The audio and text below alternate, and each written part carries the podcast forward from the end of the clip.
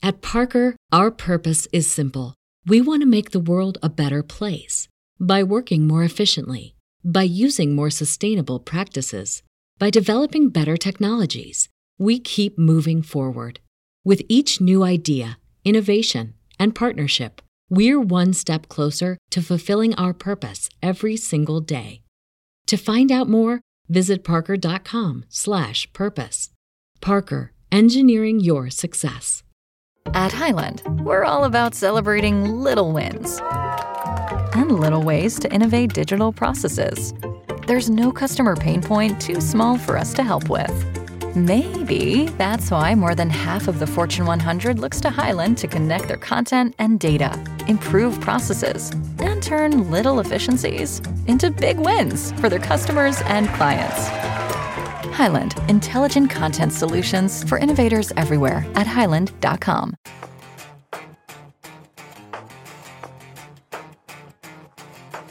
Hey Nathan, where did you just come back from? I just came back from Asheville, North Carolina, beautiful place, and I was reviewing the vehicle behind me, the 2023 or 2024, depending on which one it is, Dodge Hornet. Yep, and in this podcast, we're going to go deep into the Hornet. We're going to talk about uh, you know what a new car for Dodge means because It's been years. it's been years since they've had a new car, uh, and since you got your hands on it, uh, we're going to go talk about that as well. But before we do that, I've got some. Uh, I've got a rant I want to talk about. Does it have to do with rashes? No, nothing. Or chafing? No. Okay. No, it has to do with PR, Nathan. Public relations. Yeah, yeah, and it has to do with uh, the lessons that automakers are learning from Tesla. Believe it or not. Okay. So uh, there's this there's this disturbing trend that I'm seeing uh, that uh, I think is short-sighted and I think is um, uh, problematic. I'll tell you what.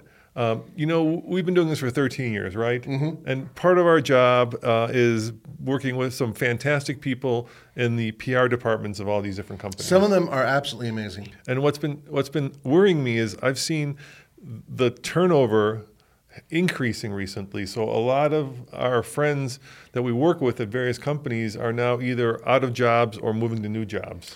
Yeah, and in some cases they're bringing in uh, PR companies to replace them, especially if they're entrenched in the uh, automaker. And and the reason I bring Tesla into this conversation is because uh, Tesla does not have a PR department. No, they don't. They got rid of it. And uh, so let's talk about kind of the lessons that Tesla has taught the manufacturers. And, and I think, you know, some have been good and some have been really bad. Uh, and I'll give you the example of good ones, and All then we'll right, give you please. example of bad ones, right? So good lessons that Tesla has taught uh, traditional, dare I say, legacy car companies is, for instance, over-the-air updates.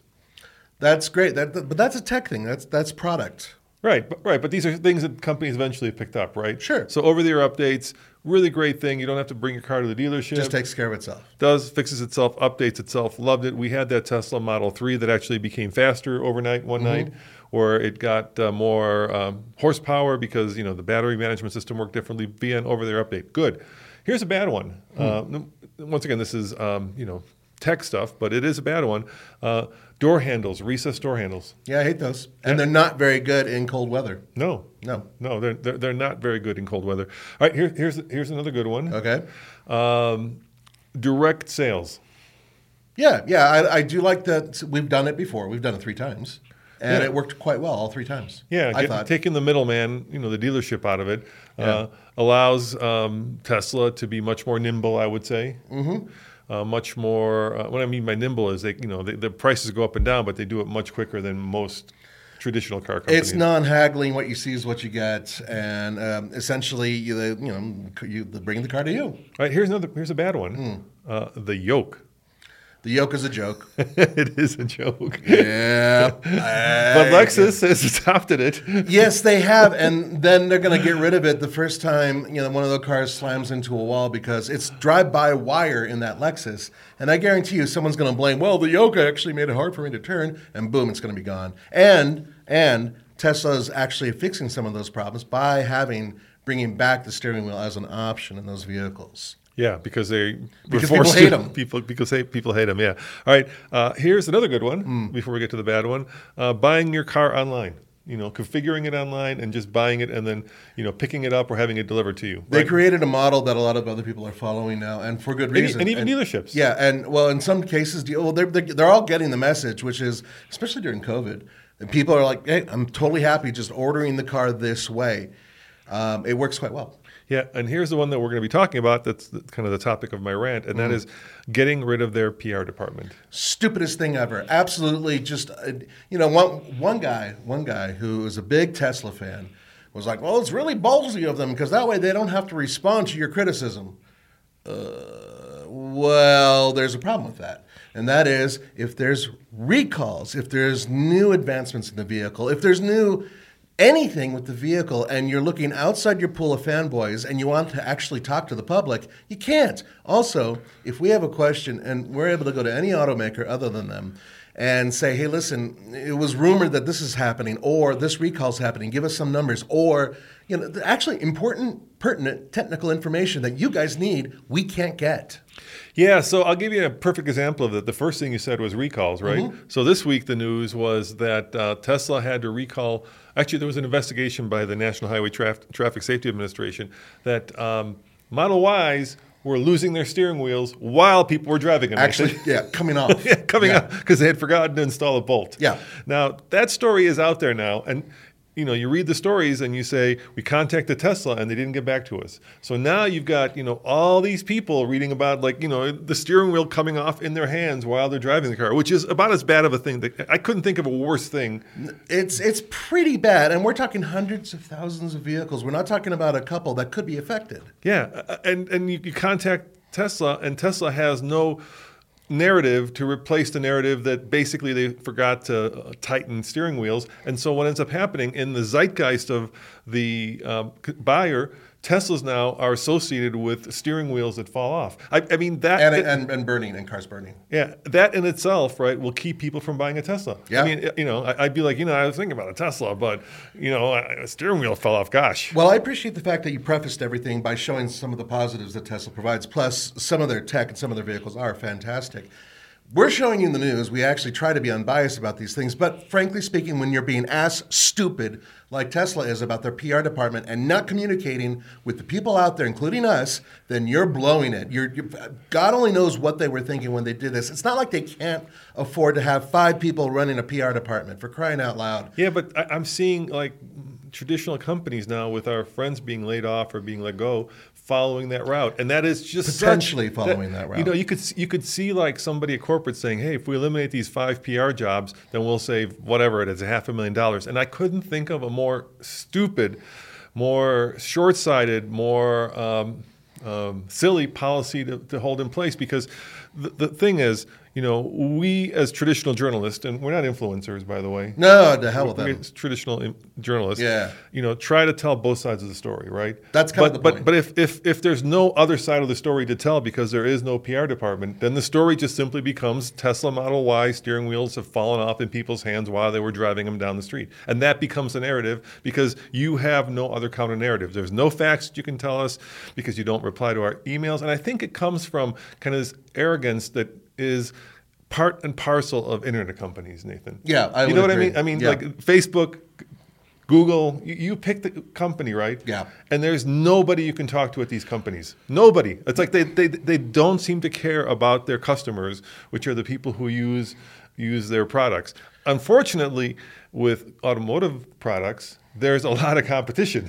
There is a lot of competition, and lives are at stake. I'm sorry to say it that way, but it's true. And if you're waiting for a text to come from your God and Savior saying, "Well, we have that, we have a fix for that, and stay tuned for that," that's not how you communicate with everybody. And by letting media know, rather than just going over to you know Twitter and saying, "Oh, okay, well there was a mention of this here," that doesn't cover the whole point. There are numbers that actually are contacted through the NHTSA, which, by the way, if we ever find reports out there on that, we always put up there on our websites. So you guys have the resources to go and contact and find out whether or not your car is affected. But there's more to it.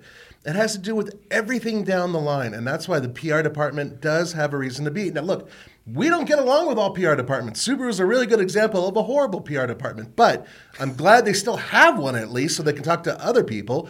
But the bottom line is this If you don't have a PR department, your communication skills are being screwed. And by continuing to do this, if this is a trend, you're going to hurt your own company and you're going to hurt the people who buy your vehicles. Yeah, and, and it's actually you're, you're starting to see the, the the downside to not having a PR department because look, obviously with Tesla you had this bombastic or you have this bombastic CEO who mm. was both the marketing and the PR department all in one, right? Yeah, it's yeah. all comes from him, right? So the way that Tesla sold cars was instead of having commercials, which uh, is, is was kind of brilliant, right? They would do things like put fart mode in the car. They got social media buzzing about, hey, look, I, you know, you could, I could make my mom fart when she, you know, turns left, right? Yeah, yeah.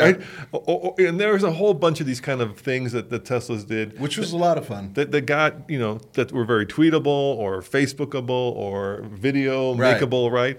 Uh, but the key there is you have to have this kind of bombastic CEO who then becomes the face of the company. Most car companies do not have bombastic CEOs, right? Most most CEOs are, are people who are kind of um, like not like Steve Jobs or, or, or, Musk. They're more you know caretaker CEOs, right? Because the company's been around a long time, and their job is just to keep the train moving down the tracks. You know, at the end of the day, the CEO represents thousands and thousands of people, and represents the people who are interested in the product they have to have a certain type of button down personality that can work within all of them and be a proper representative. Look, I'm not going to go on a rant about Elon Musk. I don't care. And I'm not going to help increase or de- decrease his viewership based on my opinion. But I will say this. A lot of people out there who are way up there on their high and mighty peak do not bother looking down at the people that they're stepping on. That's that's the bottom line for me. Yeah, yeah, and like I said, you know, if you don't have that kind of bombastic CEO, uh, then that strategy is not going to work for you. And the other thing I would point out is there's a reason that companies have PR departments, right? Mm-hmm. It, they didn't just like they, they didn't like come part and parcel when Ford started, right? Right. Bad things happened at Ford. You know, you can think back to the Henry Ford days, right, where where, where people got beat up, unions got busted, oh, and all of a sudden the company wanted to tell its side of the story. So they said, you know what, we need to be able to tell our side of the story, not just the other side of the story. They became much more transparent, that's for sure. And and, and you know, taking this kind of approach where you know we don't care about our customers enough to actually have a department that answers to to the people who try to represent their customers because that's our job, right? In, in a way, because we have this outlet. Mm-hmm. Um, and we know that's our job because we get emails from you every day when companies don't respond to your gripes or your problems every or your day, yeah every day yeah. And, and then we hopefully because we have a much larger audience take up that mantle and hopefully you know bring attention to problems that, that, that may be getting swept under the rug. But when there's no pr department then all that the company is saying is we don't care about our customers. That's that's right. basically what tesla is saying. We do not care about our customers enough to actually have people to answer the questions that, that people representing our customers may have. And i know i'm going to get a lot of crap from the tesla fanboys and right. fangirls out there but um, but, you know, but, but no you're right. I mean prove him wrong that, that's that's pretty much it. Okay, let's we're going around and around on this. Yeah, okay. We're, let's, we're let's, let's talk about the Hornet. This. Okay, now first of all, uh, many of you may be wondering why is the Hornet a big deal? The Hornet, by the way, many of you might be thinking, well, well, that name comes from the past. Yeah, AMC, if you remember back in the day, they had a Hornet, but there's a lot of other uh, insect uh, references that um, FCA and now Stellantis is using. Um, so just just keep that in mind. That's all part of the what, deal. What other cars are named after insects? Well, they have you know honeybees and no, they had they had the what, what, was the bee? They had the. Uh, they had the bee, something the, the, old muscle car with the little bee on the side. What yeah, yeah, that? that's uh, the, the bee, the uh, the rumblebee. Rum, yeah, wasn't it the rumble bee? No, it wasn't the rumble bee. It was something like that.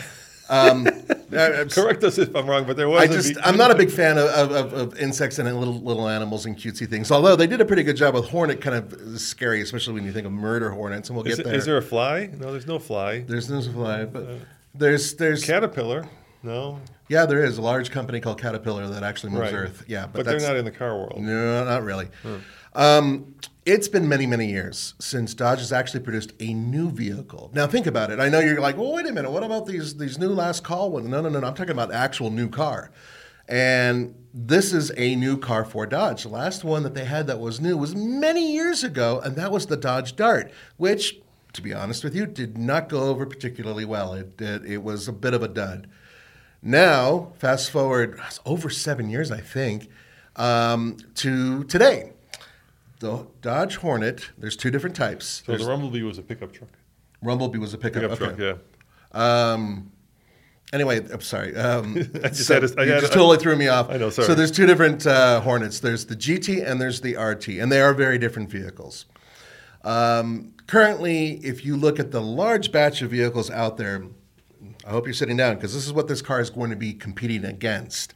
And it's very interesting the path that Dodge is taking.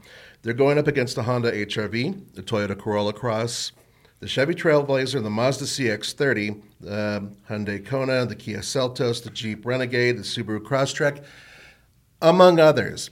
And in their price, eh, where they're living in terms of price, they're also competing against more expensive vehicles, including their own vehicle, the Alfa Romeo Tonale, which is the platform that this car is based on. Yeah, that you know that uh, I'm gonna call it uh, compact crossover segment is really red hot right now. Oh, super hot. Yeah, It, yeah. It's been hot for years, but It it's has. really. it has really heated up. There's two segments in the automotive world that have gotten really hot recently, Mm-hmm. uh, and I know that because Tommy just went on a program for another one of them.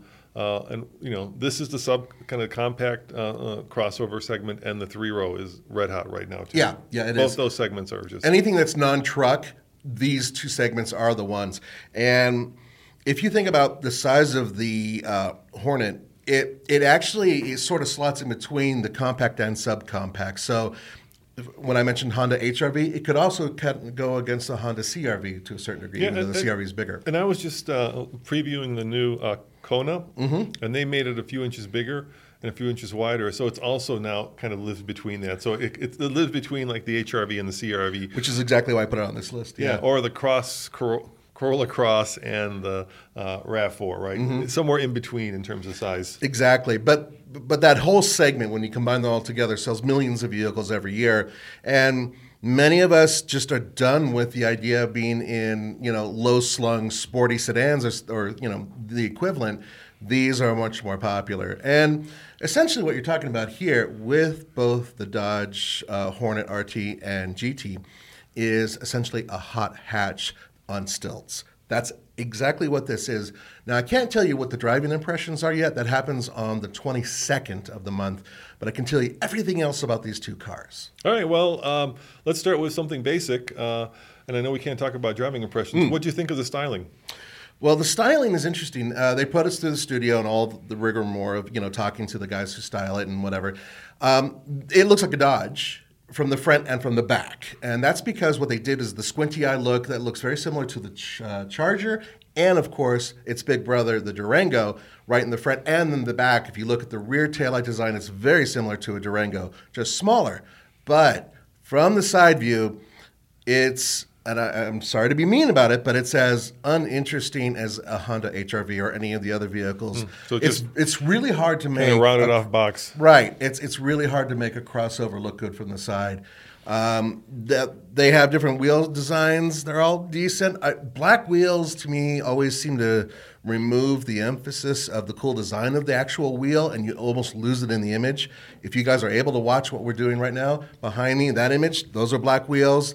There's two different. There's actually three different sizes of black wheels that are out there with this vehicle, and none of them look interesting because you can't see them. So that's a different. But that's right a trend right now, right? It is. Blacking, I- I'm looking at the picture, and Yeah. the grill's blacked out, the wheels are blacked out. Well, out. actually, this is a special track. This is a special edition that has the blacked out. Okay, like a on top of everything edition. else, right? Which is why if you can barely see it, but that little hornet on the side there on the fender, that's blacked out as well. So you know, scary, blacked out. You know, ooh. I'm just glad they don't put tape over their taillights to make them look, you know, like they're blacked out as well. Let's talk about the two different vehicles that are out there because they're two completely different personalities, two completely different Yeah, vehicles. tell me about tell me about the you, dro- you drove both of them, and those Yes, videos will be coming. And actually, there are videos on all TFL right now. Yeah, there's two Hey, videos now. Hey guys, if you're listening to this podcast, and I know I was watching um, the Daily Show, uh, and um, they had a they had a, a report with Marques Brownlee about technology and how technology is making our lives worse. Um, and uh, one of the things that they pointed out is that everybody now has their favorite form of like where they get their content, right? Somebody get somebody, you know, like if you want to talk to somebody, you got a messenger on Facebook. Somebody else, you got to go to WhatsApp, right? Somebody else, you got to go. That's true. There's a lot of different There's ones. a lot of different ones, uh, and that's why we created alltfl.com because I'm seeing comments like you know recently at TFL Car we did a bunch of in studio videos and people are like saying those are boring. I want to see reviews. And like today we published four videos. Three of them were reviews. They just happened not to be on TFL Car. So if you guys want a review. Head on over to All TFL and you'll see that we are publishing regular drive reviews. Nathan's two videos are up there. One's on car and one's on now. Oh yeah, but it's all in one place. I, I know, I know, I'm asking a lot. Well, the reason why we have so many channels is because there's so much to choose from out there. And if we if we just had to let's say two channels, car and truck, we'd have to stack up five reviews in a day sometimes, and you guys wouldn't be able to get to all of them, or it'd be really hard to because you wouldn't see them in your inbox. This way, it makes it a lot easier. That's why we have all these channels. and you can you can save it as a little app to your phone, so that all you do is click. That's what I do in the morning. I just click and I see all the stories that we've published. yeah. Uh, it, it's actually very handy, and I know I'm like I said, I'm asking a lot for you to go to a different website, but save it to your phone, and you'll have it there, and you'll see that we're doing everything we've always been doing. It's just you know all in one place. I love to give people choice, right? My thing has always been let's give our uh, let's give our fans and our, our viewers and our listeners and our readers choice, and that that's what all TFL does. You can pick whatever stories you want. There just isn't an algorithm that's feeding it to you like TikTok, which is maybe a problem, Nathan. All right, so tell me about the two cars. Well, first of all, let me start with this. Yep. For years, you guys have been lied to. Lied to, I say. Okay. Because what they've been calling these vehicles, crossovers, is sport utility vehicles. Indeed, they are utility vehicles, but rarely are they sport. I Hmm, that. am not kidding. Think about it this way. If you look at all of the vehicles that are out there right now that are fun to drive, and I put sport and fun to drive in the same category, there's only a couple that really exist that are less than 50 grand. And uh, for instance, a really good one, the Mazda CX30 with the turbocharged engine, that thing, uh, I feel, and uh, some of the other people here at the studio feel, is one of the best. In fact, I got it from some Dodge insiders that they actually benchmarked that vehicle in terms of its performance. And rightfully so, it's, it's a beast. So, that particular vehicle to me is the very top of it. And that's the closest you're going to get to the sport in utility vehicle, right? Dodge wants to push that aside and give you a whole new understanding of it. Are you, are you telling me this is the uh, the Ferrari Purosangue of uh, under fifty thousand dollar crossovers? To a certain degree, yes. They're like, do you know, like thirty-two, like literally, like thirty-two videos of the new uh, Ferrari uh, Sport Utility. Yeah. hit the internet today, and everybody's saying that it's not a crossover, that it's the Ferrari of crossovers. So maybe this, Um, is this the Ferrari of crossovers? No, it's not because the Okay. Ferrari crossovers already exist. In the, and by the way, in the same, technically, Stellantis has some interest in Ferrari. Uh, no, no. I'm going to say that this is instead of the They used Ferrari. own, they used to own Ferrari. Yes, they did. But I will say this is very similar to the Alfa Romeo of, wait a minute, oh, Oh, I just, by the way, they don't like it. Uh, the Dodge people were a little ticked off when we were asking, so based on the platform of the Tonale, and they're like, no, no, no, hey, we don't talk about other people. This is our car, not their, you know, that type of thing. So Hey, let's uh, pay some bills real quick. let's do that. At Parker, our purpose is simple. We want to make the world a better place by working more efficiently, by using more sustainable practices, by developing better technologies. We keep moving forward. With each new idea, innovation, and partnership, we're one step closer to fulfilling our purpose every single day. To find out more, visit parker.com/purpose. Parker, engineering your success. All right, so tell me about All the two cars. All right. First of all, there's the GT. The GT is essentially the entry level car. There's no base engine that's weak or mild. No, no, no, no, no, no. They have a two liter turbocharged engine. This is standard that gives you 268 horsepower, 295 pound feet of torque, and it's going through a nine speed automatic transmission and standard all wheel drive. This is what you get right out of the box, and according to them, it is the most powerful crossover in its class for under 30 grand. Now, realistically, you're not going to get it for that because once you add destination, everything else, you're coming close to 32. I went on the configurator, which is live now for at least the GT, and yeah, 33 realistically is what it's going to cost to get the absolute base model with the anemic looking wheels, but you still get the powertrain. And I can't go over how good that is driving. However, I can say that they've worked with this powertrain before and it's been massaged not for off roading, but for street. So it has a power takeoff that That's- basically disassembles. GT, yeah. You know, and it'll put up to 50% of the power to the rear wheels. There is some torque vectoring going on based on the braking as well. So it will make sure that you maintain the best type of traction around corners. According to them, they make this car a on-road car that can handle inclement weather. Okay, so what's it about in terms of size and everything else? It's actually a slightly larger vehicle than many of its competitors on the inside. So 22.9 cubic feet of cargo space behind the second row, over 55 when you fold down the seats. That's comparable to many in the class and better than many. So it's kind of right in the middle, but it's a little less than, say, the Toyota Corolla Cross. But the Toyota Corolla Cross has a 169 horsepower uh, engine. so think about it that way. And also, this has that nine speed. It doesn't have a CVT. A lot of competitors have CVTs. So that's the GT, right? That's your base form. All right, let me ask you this before we move on. Mm-hmm. Do you like the name? So uh, I'll, I'll tell you a story um, that happened to us. Super B. That's the name of the Dodge. Super B. Just Very good. Yeah, Super loud. B. Sorry, guys. Not enough coffee in me yet. Yeah, and there's, was there a wasp too? Was there a wasp or no? Uh, no, but there are many people who are wasps who. are, oh no, sorry. Go on. I'm just trying to come up with like insect names of cars. It's now it's stuck in my head. Like what other cars are named after insects? There's I don't think there's any ants. Uh, no, and or cockroaches. Strangely, A spider, scorpion. scorpion, spider. How about the, I mean, Those there's spiders, spiders. yeah. Yeah, they're, Plenty but that's spiders. S P Y D E R, right? Doesn't matter, It's a it's the type same of thing. convertible, right? The Audi Spider. Well, the English spell tire with a Y. Who cares? It's fine. All right, all right. So let me tell you a story. Uh. Now that I brought it up, so maybe a half a dozen years ago, uh, I was at the Chicago Auto Show and I was talking to one of the PR people. Thank God. Uh, and uh, they had the Dodge Dart there, and it wasn't named the Dart yet, right? It was. It was. It was like um, no. They had the Giulia there. This, so what? right. ha- What happened was that um, FCA at the time.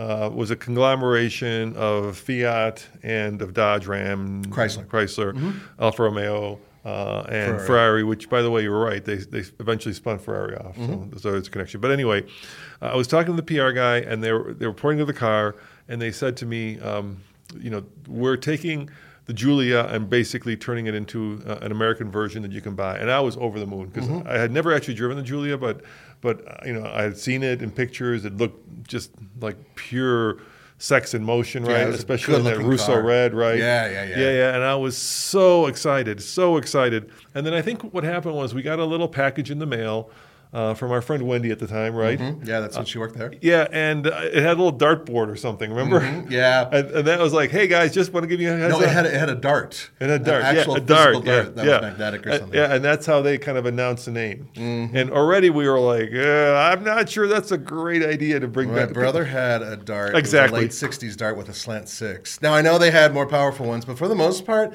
darts were associated with kind of old man, stodgy, you know, think of Roman in 10 years type thing, yelling at people while he's got his cane.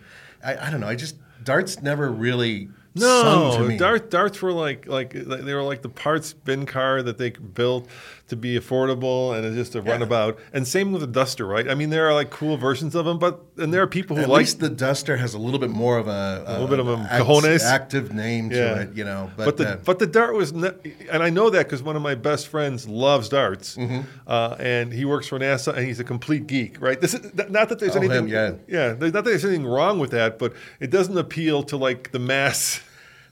The name definitely fell flat on its face, and it it was it was kind of a harbinger for what was about to happen. Yeah. So fast forward, and we where do we we were like in Tennessee or someplace. No, Texas. Texas was it Texas? Yeah. Oh, that's right. We go because to we, we couldn't find places to shoot. There's no real. Uh, no, none of the roads we were on were straight. We couldn't do a proper zero to sixty, and there were curvy roads, and it was very difficult So, to. so, so they fly us to Texas, and I remember at that time there were like 14 vehicles in the midsize sedan, right? Yeah. So it's competing with cars like the Ford Fusion, and let's be let's give uh, a little bit of credit where credit is due. Uh, I mean, the Dart died not just because I don't think they got it right. I think it also died because that whole segment died. Yeah, Right. There's and- three. I think there's three cars left And in that I will, segment. I'm going on record saying I didn't hate it. There were things I liked quite a bit about it. Yeah, you know, like so. So the way I, I, look at cars, and I think this is a good way to judge them, is is what's the headline of the story, right? Mm-hmm. If there's a good headline because they've done something new, which is what Tesla does so well, by the way, uh, then, then, then there's a hook to hang it on, mm-hmm. and you could you kind of feel like okay, this is uni- unique and unusual. But I, I, the only headline that uh, I could think about the Dart. And, and, think about it. So the Dart was a midsize. It wasn't much bigger. It wasn't much smaller than any other ones. It was mm. kind of right in the middle of the segment. Uh, it did bring all-wheel drive. Right, you could get a Dart with all-wheel drive if I remember right. There was an all-wheel drive one. Yeah, I'm pretty sure. Okay, I don't remember that. I remember there are two different engines. There was the more powerful one, the less powerful one. The lesser powerful one gave you a six. Or maybe it didn't have all-wheel drive, but like like um, in that segment, I like the Fusion had all-wheel drive. You yes, get the it. Fusion did. But the Legacy had all-wheel drive, right? So that was unique. Yeah. Uh, and then, like the Volkswagen uh, Passat had the largest back seat room, right? So you could stretch out your leg. But there was always something. It went against the Jetta more than the Passat. I no, think. the Jetta. Yeah, the Yeah. Jetta, same thing, right? Yeah. Had the largest, like, passenger, and they still do that. Volkswagen still does it with the Taos, right? It's got the most back seat legroom. That, that's still their thing. But I couldn't think of anything that made it stand up above and beyond the segment. That, that was a compelling reason for somebody to be like, you know what, I need this, and the Dart is the only thing that has it. And so then it becomes about price. Mm-hmm. Yeah, and it was it was priced competitively. And at first, when they were showing, you know, us the vehicle, they were also talking about a lot of aftermarket or in-market features that they would provide, and the car would be super unique. And it had some unique features, like for instance, it had this underseat storage in the passenger seat where it, lit, it went forward, and you can store stuff in there, which was great. But unfortunately, the passenger seat was not the most comfortable. I think because they would, didn't allow it to have too much foam. Yeah, I don't think it had all-wheel drive. I'm, I'm googling it. I think it had front-wheel drive. It was front wheel drive. Yeah. Um, back seat space was decent, but headroom wasn't so great. You know, I mean, there's all these little things. Big, pretty big trunk, but it didn't do anything that was particularly spectacular, and that was part of the problem. It had one unique feature. Do you remember what that was? Manual transmission was available, and it was a good one. No, one one really unique feature that I haven't seen any other car. Uh, to- I'll give you a hint. Yeah, what? The seat. Yeah, what about the seat? It pulls forward, and you can put stuff in it. Yes, yeah, the I, seat. s- I just said that. Did you? Yeah, you weren't listening. Yeah. Okay, sorry, I was trying to The Google whether aid, there you got to turn it up a little bit. It- it- you could, you could. There was like the center cushion you can lift up, and there was like a little Not the center. Cubby the, hole. The, the front cushion. Yeah, the front cushion. Yeah. It- but in, I think in the center of the front, but you could like open. Yeah, it up yeah. like a- it, it, it yeah. tipped forward, and you can open it and put stuff in. There's actually put- pretty good space in there, could put but your, your Bible or gun in there. But the problem was is that because of that, you weren't. It, it didn't have the comfort of the regular seat because they have less padding. There's a door there. There's no longer Right. padding. Like GM does that with the back of the seat. The back of the seat is, is better. Is better placement. So anyway, bottom line, the the Dart. Um, wasn't terrible. I didn't mind its looks either, by the way. I thought it was actually kind of attractive, especially when guys put nicer wheels and tires on it. But the bottom line is that it just didn't compete at the level of the other ones. And look what Ford did with their Fusion. Decent car, lots of different options, gone. Why? Because they felt that most people want crossovers and trucks, and they're, they're actually right. They've been proven correct. So Dodge got rid of that, and that was their last new car before the Hornet. So I'm going to continue with the Hornet. Yes, please. Okay, all right. So we talked about the GT and its entry level and its entry level price. Now, by the way, that GT not that efficient. Combined MPG 24 miles per gallon. That is not the worst in class, but it certainly isn't the best in class. It's it's near the very very bottom. Obviously, because you have that turbocharged engine with all that horsepower, and this is Dodge's point. They're saying we're not building an economy car, we're building a very muscular car. And with these horsepower numbers, that's not a surprise. Now, let's move on to something that even produces more power. Now, it has a 1.3 liter four cylinder engine, tiny little turbocharged four cylinder engine, but it has electric motors backing it up, and that's the RT. The RT is a plug in hybrid, has a 15.5 kilowatt hour battery, which is stored in the back near the gas tank. Don't worry about it, it's not going to be an issue. Just please don't worry. Um, but what that does is that also creates much better balance. It's 48% weight in the back, 52 in the front, which for crossovers usually is actually quite good. Normally, a lot more weight is up front on these uh, vehicles. And one of the reasons why it has a lot of weight in the back is because, well, here's the horsepower numbers 288 horsepower, but more importantly, torque 383 pound feet of torque. That, that is enormous for a vehicle like this. However, because it's a hybrid, it is heavier than the Dart G, or well, I said Dart, the uh, Hornet GT, uh, by about 400 pounds. So it has two things that makes it heavier. One, the hybrid system, hence the battery hooked up some other electronics, and unlike the Hornet GT, similar to Toyota products that are hybrids with all-wheel drive, it has an electric rear drive. So essentially, there's an electric motor back there powering the rear wheels. And that also can do a 50 50 split, and it does torque vectoring. And that does something very special. What's that? It has what's called the power shot. Okay. Isn't that great? You have to say it that way. You have to the power shot. That sounds like some kind of a watermelon shot at a football Ah, game. that's, that's what they want you to think is like, yeah.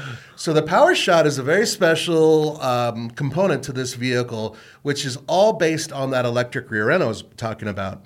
So you're at your regular horsepower thing and you want to go a little bit faster for 15 seconds. You pull on both paddles. It has paddle shifters, just the RT. The, R, the GT doesn't have paddle shifters.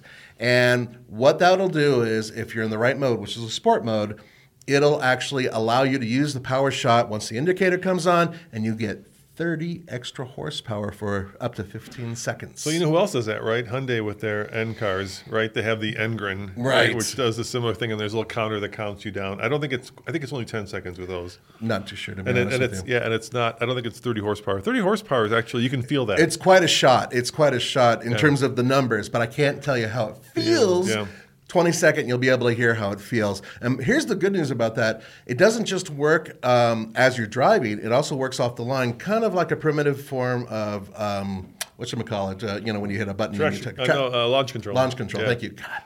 Um, so, so tell me about the interior. How is the interior? interior on both of them is is Dodge like?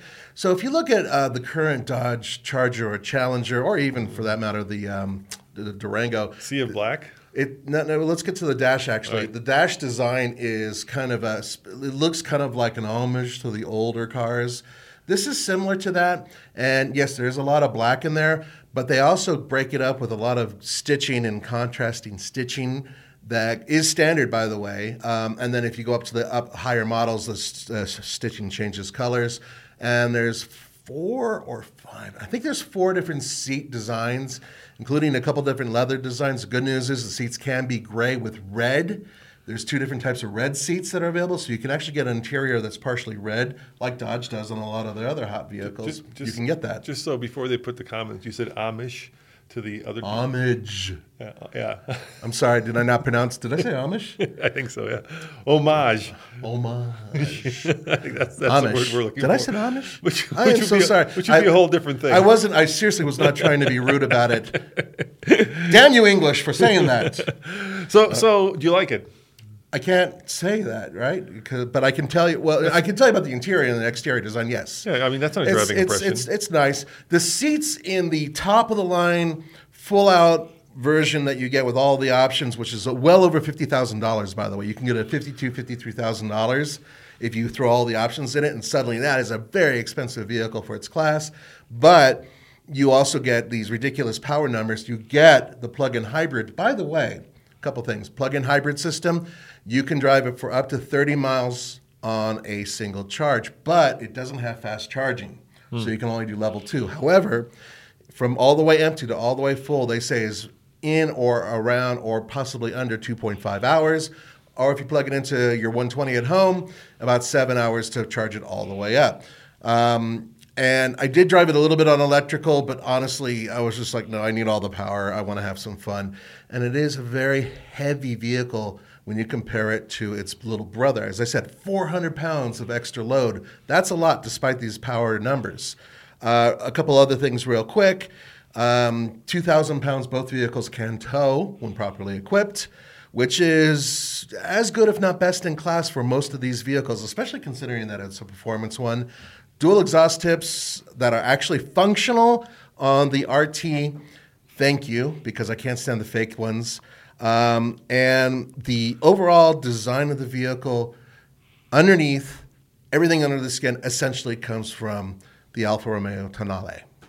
okay, and uh, when will it be available? So right now, the GT is available or will be available by the time you see this or hear this, and that's because even online you can do ordering, uh, and there will be more information coming very shortly about the GT. The RT is going to be a little bit later in spring. They're still sorting things out. Like I don't even know what the EPA numbers are officially. I mean, you can get 90 mpge, they say, but that doesn't tell you guys anything. So in the future, we'll get those actual official uh, MPG numbers. I'm sure they're going to be better than the GT. I just don't know by how much. Cool. So uh, I got to fly to uh, Berlin, Nathan, to, to go look at the uh, 2024 Kona Ah, this is good, yeah. An electric Kona. Wait, why were the Konas in Germany, brah? Uh, because I, once again, it's that same segment, Uh-huh. and in Europe, that is a very popular segment. So it's the Kona's selling very well in Europe. So they did this uh, selling like hot schnitzel. like hot schnitzel, yes, Oh, hot schnitzel.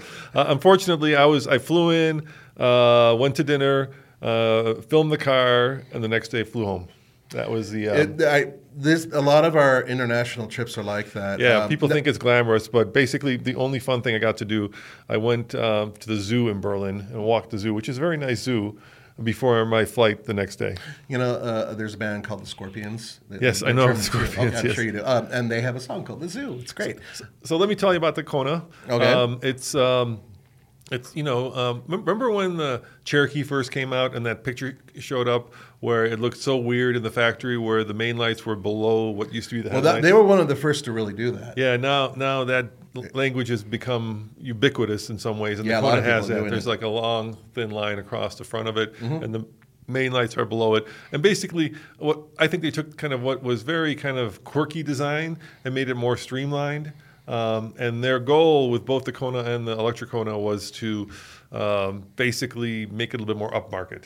So Mm, okay. make it a little bit more expensive, and you get a sense for that. And what they did was they made it a few inches wider, a few inches taller, a few inches longer to give you more Space. to give you more space. And then they kind of brought the interior uh, um, inside and uh, well, interior inside. Of course, they brought it and made it a little bit more um, streamlined, a little bit you know a little bit more expensive feeling. Mm-hmm. Uh, so it's it's it's a new it's a new vehicle, but in some ways it's more of a you know, because the chassis I think remains the same. So uh, they haven't announced this because this is all going to get announced officially for America at the New York Auto Show, Mm-hmm. which is coming up soon. Yeah, it is in uh, three weeks. Yeah, we'll be in Moab. You will be in, Moab, but Andre will be in New I'll York. be I'll be in, um, Andre will be in um, New York.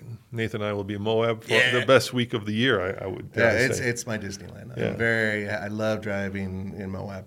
Um, Uh, so so so let me finish this. So Yeah. so um, you know the, the numbers that I have are just you know kind of not confirmed, and I'm guessing a lot of these. Uh, so the electric version I think has about the same size battery as the outgoing one, Mm-hmm. and the powertrain in the gas one is the same as the outgoing one. So I think there's like 20 more horsepower in the electric one, but it weighs a little bit more, and same thing with the gas one. So basically the powertrains are about the same. yeah, with a Um, little bit more oomph. Yeah, and and the charging I think is up to 150, which is pretty slow. That's Maybe- slow, or but maybe it's- it's 100, 100 kilowatt. It could be. slower. Yeah, it could be 100. Uh, so they're not breaking any uh, new ground, but keep in mind that Hyundai also sells the Ioniq 5 and the Ioniq 6. So if you want the latest and greatest, those would be the two. Yeah, so the but the but the entry level really still is the Kona. Yeah, it That- lives that's kind of the so point. it, no pricing, but figure between thirty and forty thousand, right? Whereas the Ioniq five and six would be the next ten thousand, 40 to 50,000, Yeah, yeah. exactly. Okay. Um, so it looked good. Uh, you know, uh, uh, Hyundai's just on a roll. They are, you know, killing it right now, and I think they'll do well with this. But if you're, you know, if you have the current Kona and you're like, oh, I got the latest and greatest, it's not gonna like you're not gonna feel bad about having the latest one, because this one is very similar to the one you have. Before we, we end this, I want you actually brought up something very interesting just now. Um, if we're talking about PR, so bear with me just for a second Yeah, here. sure. It Hyundai, Kia, Genesis, Stellantis, who I've been dealing with recently, um, some other ones out there, excellent PR. Yeah. Very good communications. Um, they will contact us the minute we have a question, and we often do have technical questions before we print a story or, or do a video on a story. And then they have these events. And of course, we go out to these events, and we work our butts off. You, you you're going to see several videos from every single event we go to, and that's because many of them facilitate an area. You know, they're, they're- sorry, they, they make it easier. I should say they make it easier for video to shoot because it's a pain. It takes three times as long as even basic photography because you have to stage the shot, drive through it, have a little script, remember what you're going to say, remember about the car, drive the car, sample the car, blah blah blah blah. All that's got to be on video, and these groups, once again, Hyundai, Kia, Genesis, and Stellantis, just off the top of my head because we're talking about them, are very good about that. Yeah, they've really uh, opened the door uh, to video producers like Mm-hmm. us because you know what we need and what the print journalists need are exactly the opposite. So a print journalist needs to drive the car for 250 miles and get a sense for it. We don't need to drive it actually. Well, we need well, to no, we need to drive a little bit so we can tell you, you know, Yeah. a little bit about it. But, yeah, but you know, uh, like 10, 15, 20 miles, you get a pretty good un- understanding of what the vehicle is, and then Yeah. you got to spend the time doing video production and doing, doing, um, you know, the, the the hard work that is uh, hopefully a, a TFL review. nine out of ten when we go and shoot our videos um, by the time we're done we're bringing the last car back to the hotel that we're staying at or the area that we're lo- supposed to bring the vehicle to and we're usually the last to do it and we don't want to be the car hog but in order to get these videos we actually have to hold on to them as long as possible and that makes it really fun when there's other video outlets out there who also need a vehicle. Fortunately, they figured a lot of that out. So the Dodge event I was at, they had plenty of cars. I love that when they do yeah, that. and it was just like fantastic. All right, well, let's get another word from our sponsor before we get to the last third of the show. Yeah, and stay tuned. All right, I got to ask you, Nathan. Um, when you flew to Asheville, there were horrible storms. There were. Oh, yeah. there were planes that were like diverted. Did you? Did you? And like people were puking. And, Oh, somebody passed away. Yeah, I think so. Yeah. Yeah, so, yeah. so did you hit that trouble, or were Yes, yes, I did. It was uh, the lady next to me started praying in tongue. I, I'm not even making this up. I've had, I've had, I've had people pray near me before in flight, but this one, she was really going, and I could not understand the language she was praying in at one point. Um, and we were, we it was just when we transferred, so we flew from Denver to uh, Chicago O'Hare. And then from Chicago to Asheville, and that's where usually O'Hare is popular for take getting to the smaller southern airports. And the minute we got off the ground, it was already really shaking, a much smaller plane. And by the time we were about halfway through the flight, things got really, really bouncy. One of the uh, compartments above opened up, and you know, drinks are being spilled, and someone dashes to the bathroom to vomit, and everybody can clearly hear the vomit. When we were flying, it was great. Um, our uh, production manager, head producer, everything else, uh, Zach, was on a different flight, and he got diverted several times because one of the flights actually had somebody who passed away from, I believe, a heart attack.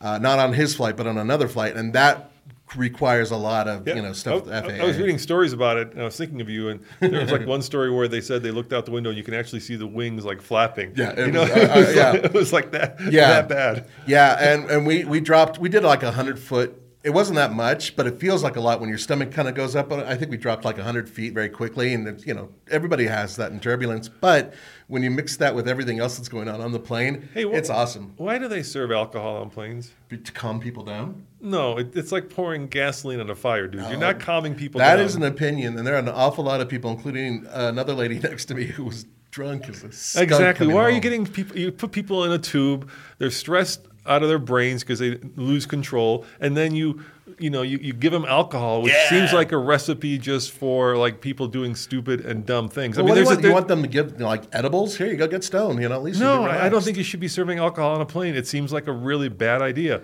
Oh, there's- really bad idea. They Why- make it's not a millions nightclub. off that. It's, I- it- uh, you're right. It's- uh, You put your finger on it, right? They make millions off of that. Exactly. It's not a nightclub. It's not a restaurant. It's not a bar. Why are you serving? I'll, I'll give you the worst flight I ever had. Okay, give me the worst flight. I got I- it, it, it was typical one of those like the hell of your making. So I look at my I look at my thing and I get upgraded to first class, right? Yeah. We fly a lot, so we have status. So I'm like, yes, score. So first row, which is even better for me because I'm, I'm like Pavlov's dog when I fly, and Mm. I hate like when they start to bring out the food, I start to like salivate. Right. And then you, if you're sitting in the back or you're sitting in the middle of the plane, you got to watch all these people in front of you. They're done by the time it gets yeah, to you. yeah, and I'm just like, I need food, and I don't really need food, but it's just because I'm bored, and, and I'm- the food is there. and the food is there. Yeah. So if you get the first row in first class, Sounds awesome. yeah. So I'm like, yes, get the food, and it's you know it's not great food in first class. I mean, it's it's but it's But you're living like a Vanderbilt. no, you're, it's it's like it's like maybe a step below like good takeout. All right, all right. All right, a step below that, right? All right, That- that's that's where you're at. And this guy sits next to me, and he starts talking to me, and he was one of these blowback guys who was talking about crypto, right? Oh, God. You know what I mean? Just like how what a great investment it is, how much money he's made in it. and the flight attendant comes along. Do you want something to drink? He goes, Yes, I'll have some white wine, right? Mm-hmm. And Nathan, I am not joking. That dude went. That flight attendant poured two, and these, these are small glasses, right? Yeah. Two bottles of white wine down his throat, and. The, I'm gonna, I was going to use a dirty word, just would not shut the you know what up. He just kept, and I, I'm sitting there like captive now with this this blow bag, drunk off his you know butt, hmm. you know, just just hammering me with his you know his crypto success and his his crypto wisdom and his you know his, his brilliance, and, and I was like, this is the worst fight of my life, and he would not shut up.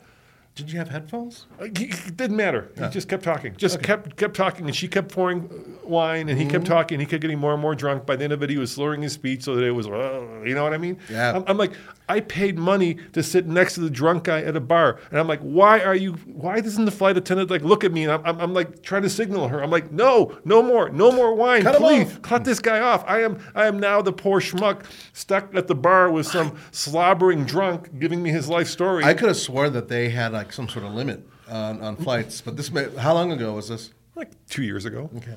I, I maybe you guys know if they have limits. I had a horrible and wonderful flight at the same time with people getting sloshed near me. It was around spring break, but uh, 15 years ago. I was working at vhix.com, and I was flying back from Miami, and people who were near me were schnockered and they were dancing. I kid you not, they were dancing. And I got a free dance, whether I liked it or not. And it was, that part was awesome. And then shortly thereafter, that same person who danced on me, literally, uh, passed out on me. I had to fly from uh, Fort Lauderdale, no, from uh, Miami back to Denver with the person half passed out on me, snoring heavily and on the verge of puking the entire time. But the dancing part was cool. So, you know, you take the good with the bad, Roman, that's all. No, no, no, no. I don't. You know, it's, how has this become like taking the Greyhound with wings? You know, there, there's there's like etiquette, and if you're a business flyer, you know the etiquette. For instance, right, the etiquette is if you're uh, in the window seat, you control the little shade, right? Yes. If you're in the middle seat, you control the armrest. Kind of, yeah. Yeah, and if you're in the aisle seat, you control ingress and egress, right? You control access, right? Mm. And, and and these are just the way we have to do it because back when you were flying, people actually had like real seats and there was actually real leg room, right? So you didn't feel like you were like completely squished. You know what I mean? Back, yeah, yeah, yeah, right? sure. There, there was like Back you could actually days. stretch out your feet, and people for some reason didn't decide to bring on their their compressors onto the plane because they didn't want to check them anymore, right? So now everybody's bringing everything on the plane, including their salamanders and geckos and cats and dogs. It's just become this like like like like very stressful. And on top of that, you pour alcohol. I don't understand it. Welcome to TFL Flights. Before you are many issues that we have of All right, all right. flying. Let's let's go back. At least they have PR departments, right? let's, let's get back to car. All right, well, let- we're going to wrap this up with the car stuff. Yeah, so- because there's a little bit more at the very end of this video, I think what we're going to do is we're going to attach a walk around that we took with uh, one of the guys. Brian.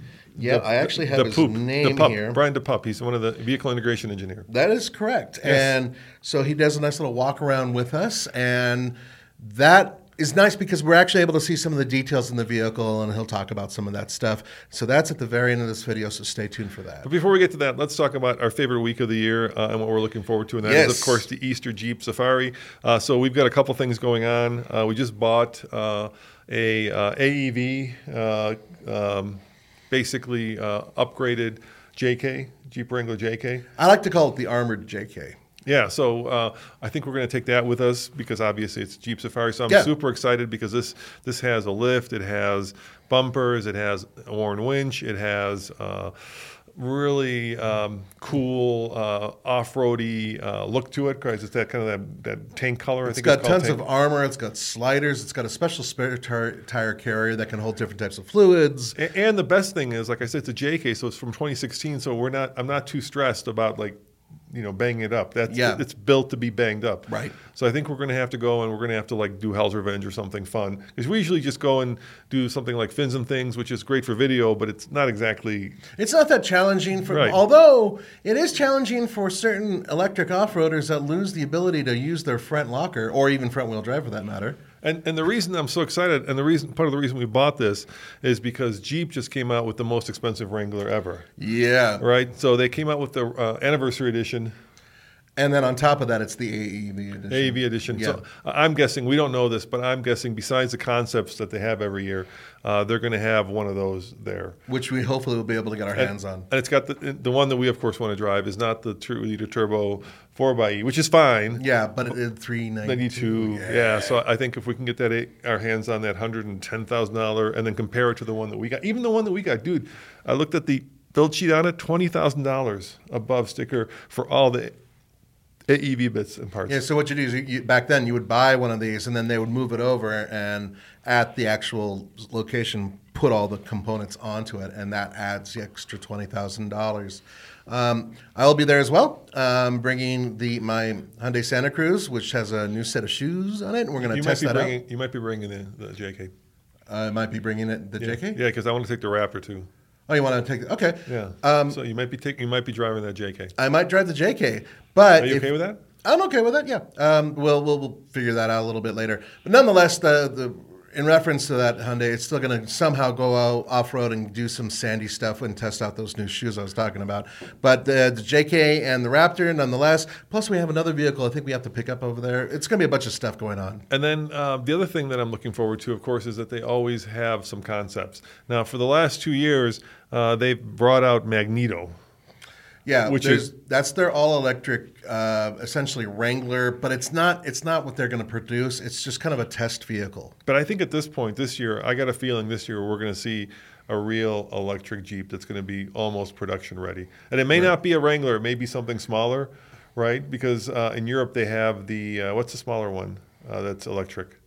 Well, oh, you mean the one that just came out? Yeah, they just came out. Oh, it's like I wish you didn't pop that on me. I know- I know we keep- the Avenger, the Avenger, um, something like that. But yeah, so in Europe they have an all electric Jeep. So Mm-hmm. I, I, I can't I can't fathom with two years of kind of like you know teasing us with an electric Wrangler that they, that they wouldn't have an electric Jeep for us to, to drive. They'll have something there for sure. Now, one of the things they've been building up to is they're trying to get us used to the idea of having the 4xE family increase in size, and they are increasing in size. Overseas, they have uh, two different plug-in hybrids we don't have here yet. And so those vehicles um, perhaps will start working their way over there. I'm referring to the Compass and I believe the Renegade. They have plug-in hybrid versions of. Um, over here, currently, the Grand Cherokee and of course the Wrangler. Those are plug-in hybrid capable. And I think that they're going to expand that, and we're going to see some of that. Avenger. Yeah. Very good at Nathan. Thanks. I, Yeah. I, I, I haven't had enough coffee, so it doesn't come to me that quickly. But there'll be other stuff there, wild stuff, unpredictable stuff, which is what Jeep likes to do. And the best part is we get direct access to it, and we get to drive it. Though limited, we still get to take it on some light off-roading and figure the vehicle out and give you the behind the scenes with the actual people who designed and built them.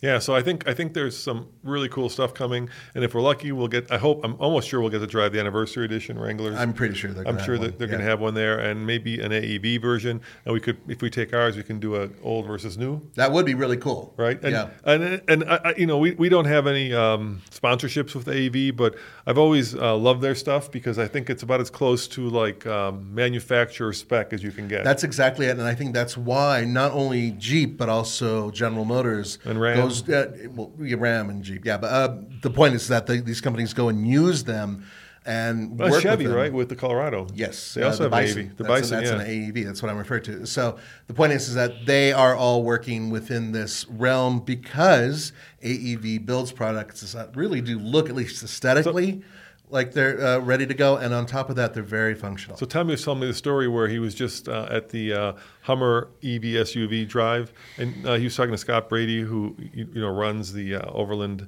uh, Journal. oh yeah, Scott's a good guy. Yeah, and he was telling him what separates AEV from some of the other manufacturers is that well, let's talk about a bumper. Right, bumpers are classic. So, so a lot of manufacturers will build a bumper, and they build very, very good bumpers, but they build a bumper by basically cutting out metal and then welding it together using great welds. You know, painting it well.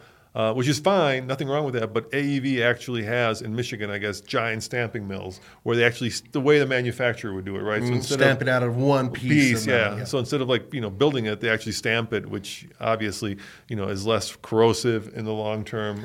they tend to be stronger, at least with the first impact, stuff Yeah. like that too. Yeah. So, so I'm, I'm, I'm super excited, uh, and I like the look of it because a lot of it, you know, and, and I think you agree with me on this. A lot of like people who lift Jeeps do it because it's style over substance, right? Often, Yeah, so it Yeah. looks cool, right? Yeah. You've got these wheels that stick out like six inches outside of the which in many cases is useless on the trail. and, and they're like 22s, and Yeah. there's, there's no uh, There's no sidewall. there's no sidewall, and it, it, so it's it, it looks cool, but it's not going to be functional. Whereas the AEV stuff, I think they always put function over f- form over function, form over over style. Function over form. That's also yeah, function over form. Yeah. yeah, I think you're right. Yeah, I Yeah. said it wrong. But at the same time, their stuff looks good. I think. All right, So, enough about AEV. So before we get to uh, Brian's uh, interview, uh, when um, when are we going to get our hands on this, and when when is the video coming out so that we can actually do Right. driving okay, impressions? so the driving impressions are coming out on the 22nd of the month. okay, on the Hornet. Yeah, the Hornet RT, that's the plug-in hybrid powerful one. That's coming out later on in the spring, and we'll have more numbers and more information about that. So there's uh, to be uh, announced on that. But the GT, which is the value one, um, which still has really, really high marks in terms of performance numbers, that comes out now. So you can go online to Dodge and actually configure one right now. And uh, I think we got some more Dodge news coming very soon. So Yes, you'll we wanna do. Stay, stay forward to that. We can't talk about it yet. I hate I hate teasing stuff, but it's it's going to be big. So uh, stay tuned for that. And uh, Nathan, thank you for going out and reviewing this vehicle, and I can't wait to watch your full review. Yeah, it was my pleasure. And you can go to LTFL now and watch his walk around, which are also great. Yeah. All right, let's uh, let's uh, jump over to Brian and see what he has to say. Adios. Ciao. Folks, I have some good news for you because if you're sick and tired of slow crossovers, we might have a cure for you. And that comes courtesy of Dodge. This is the 2024 Dodge Hornet, and I have one of the guys responsible for this vehicle right here, and we're going to interview him right now. What is your name and what do you do for Dodge? My name is Brian Delpa. I'm the uh, Vehicle Synthesis Senior Manager for the Dodge Hornet. And I'm just really excited to show this vehicle and, and put performance back into the segment. Yes, performance. And what do we mean by that? Well, this is actually the top of the line currently, and that is the RT. There's a GT, and we're going to talk about that in a minute. But this one, well, this is the big, nasty, angry little Hornet. And the reason why is because what's under the hood. So let's talk about power first of all. There's two different powertrains. One's in the GT, and this one is the RT with a Plug-in hybrid architecture. yeah. Yeah, so 288 horsepower, V8-like levels of torque, 383 foot, pound-feet. So, uh, you know, even though it's a plug-in hybrid and you have uh, a little, you know, you have the battery and the electric power, really focused on performance here. Okay, so we have combined power numbers, right? So everything is combined. That's because this is a proper plug-in hybrid. 15.5 kilowatt hour battery? That's correct, Okay. 15.5. And what's interesting and was revealed to me is the fact that this one actually has really good balance because you have a smaller displacement 1.3 liter turbocharged Yep. engine in there. And then in the back, there's an electric motor. And how much power does that put out? 121 horsepower. Right. And that goes to the rear wheels. And as such, the battery and the gas tank in the back with the engine in the front creates better balance. And that means that aside from the fact this is way more powerful than the GT, this is also, well, technically a better balanced vehicle, right? Yeah, yeah. I mean, basically, when you look at the overall package and how we distribute weight, we're close to, I think, a 40. We're at a 48, 52 percent front to rear. So really good, really good uh, front to rear weight distribution. Let's move our way to the back because I want to show everybody what makes this vehicle unique, and that is this little flappy door right here. All right, observe. I shall open. And that, my friends, is what makes it unique. In this class, currently, not a whole lot of options when it comes to plug in hybrids. And what Dodge mentioned was they aren't really looking at plug in hybrids for MPG gains as they are for power gains, which is why this thing has ridiculous power numbers. So let's move on over here. Okay. And, okay, gas tank on this side, right? Yep. Okay. It's not going to open it because there's probably a latch or something inside. Yeah, right? it's a, there's a lock, right? Of course there is. So the good news is, is that this vehicle actually has two different forms of performance. It can actually be an electric vehicle, which gives you how many miles of range with the just Uh, over E- 30 miles of all 30 electric miles? range. Yep. All right. When utilizing our electric mode.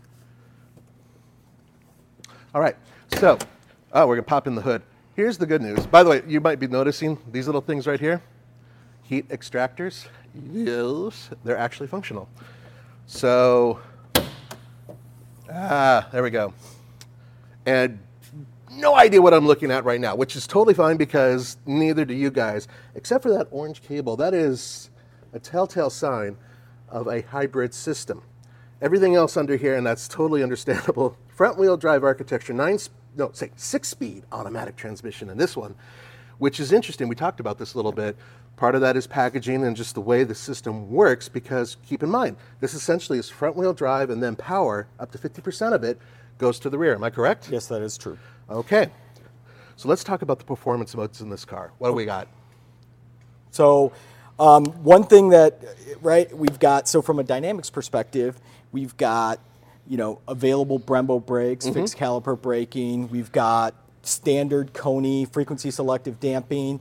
And on this package, on this vehicle specifically, we actually have selectable dampers, which you select through sport mode. Right, and that is on the street, or no, that's the track pack. The track pack, That's yeah, right. correct. Okay. Um, so you have all that. So this is essentially could be thrown onto the track and driven around hard. Those are Michelin's that are on here too, by the way. Um, so we've seen this car, and this is the top end. Let's talk about where everything starts with the GT real quick. So the GT is uh, our entry level, right? It's our base model, Uh-huh. but base doesn't mean base. I mean, it's you can still get the track pack on it. You're talking 268 horsepower, um, almost 300 foot-pounds of torque. I, it, again, right? You can still get the Brembo brakes on it, selectable damping. Um, you still have a real sport mode, right? where we control the steering, the, the power steering, we change the power steering. If, if equipped, we change the damping in it. We change the throttle maps in the pedal. Uh, we do some things in the transmission where we you'll feel punchier shifts. You've got more pressure there. So all things to really make what we call a real sport mode, right? Not right. just a button. Now, this vehicle currently does not have uh, EPA numbers that are available for us to use yet. Obviously, it's going to be relatively efficient because it's a plug-in hybrid. But we do know about some of the numbers with the GT. Now, for those of you who might be confused, the GT has a completely different powertrain than this.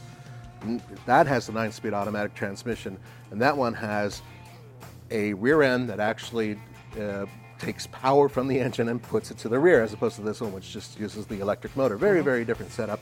No battery in the GT either. But the GT numbers are actually pretty compelling. If you think about the fact that you get standard all-wheel drive, Yep. you get standard the big turbo, all of that comes in that one package. At Parker, our purpose is simple. We want to make the world a better place by working more efficiently, by using more sustainable practices, by developing better technologies. We keep moving forward. With each new idea, innovation, and partnership, we're one step closer to fulfilling our purpose every single day. To find out more, visit parker.com/purpose. Parker, engineering your success. Spring? Is that you? Warmer temps mean new Allbirds styles. Meet the Super Light Collection, the lightest ever shoes from Allbirds, now in fresh colors. These must have travel shoes have a lighter than air feel and barely their fit that made them the most packable shoes ever. That means more comfort and less baggage. Try the Super Light Tree Runner with a cushy foam midsole and breathable eucalyptus fiber upper. Plus, they're comfy right out of the box. So, what can you do in a super light shoe? What can't you do is the better question. And because they're super packable, the real question is where are you taking them? Experience how Allbirds redefines comfort. Visit allbirds.com and use code SUPER24 for a free pair of socks with a purchase of $48 or more. That's A L L B I R D S.com. Code SUPER24.